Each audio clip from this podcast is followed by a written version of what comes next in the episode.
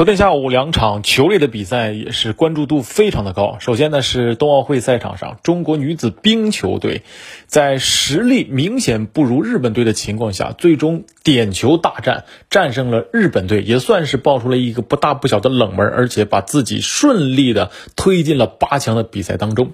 如果说中国战胜日本冰球队还称不上是奇迹的话，那么接下来我觉得晚上七点钟进行的女子亚洲杯决赛中。中对、韩国队的比赛完全可以用逆袭、奇迹等等一系列的词语来形容，一点儿都不为过。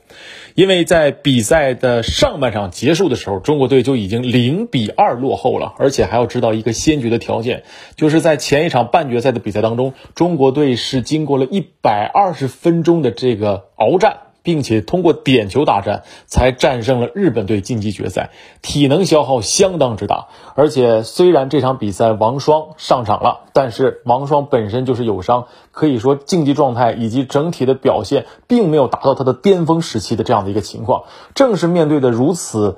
不足或者说是这样不利的因素的情况下，中国女足在上半场结束的时候零比二落后，可能很多人都觉得这届中国女足这次的亚洲杯之旅可能就已经交代了。但是谁也没想到，到了下半场，中国女足表现出来的正是我们曾经一直引以为傲的所谓铿锵玫瑰，还有这种不服输。不到最后一刻绝不放弃的这样的一种精神，可能也正是因为这样的一种精神，支持着中国女足在下半场九十分钟的比赛之内将比分扳成了二比二。当所有人又认为是不是要进行加时比赛的时候呢，在比赛最后的补时阶段，依靠着肖玉仪的这样的一个精彩的进球，中国队完成了奇迹一般的逆转。零比二落后，最终上演了三比二翻盘的好戏，获得了本届女子亚洲杯的决赛冠军。我们在这儿必须要祝贺中国女足。可以说，二零二二整个春节一切好像都很好，唯一可能让人们感觉到稍微不舒服的就是大年初一，中国男足一比三输给了越南足球队啊，这也是创造了中国足球男足足球历史上的一个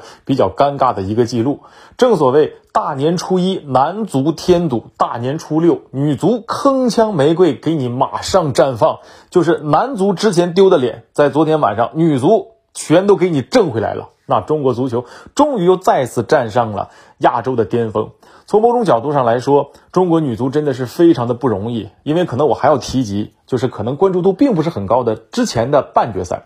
在之前半决赛和日本队的比赛，因为中国女足和日本的女足实力上确实存在着比较明显的差距，所以说那场比赛的关注度非常非常的低，很多人觉得中国女足根本就没有希望了。所以说那天晚上你想看一场正儿八经的直播，可能都很难能够找到。再加上你看了中国女足和日本女足上半场的比赛的这个进行之后，你会发现确实两个球队的实力差距太过于明显了。嗯，就就就有点类似于中国男足和日本男足之间的差距。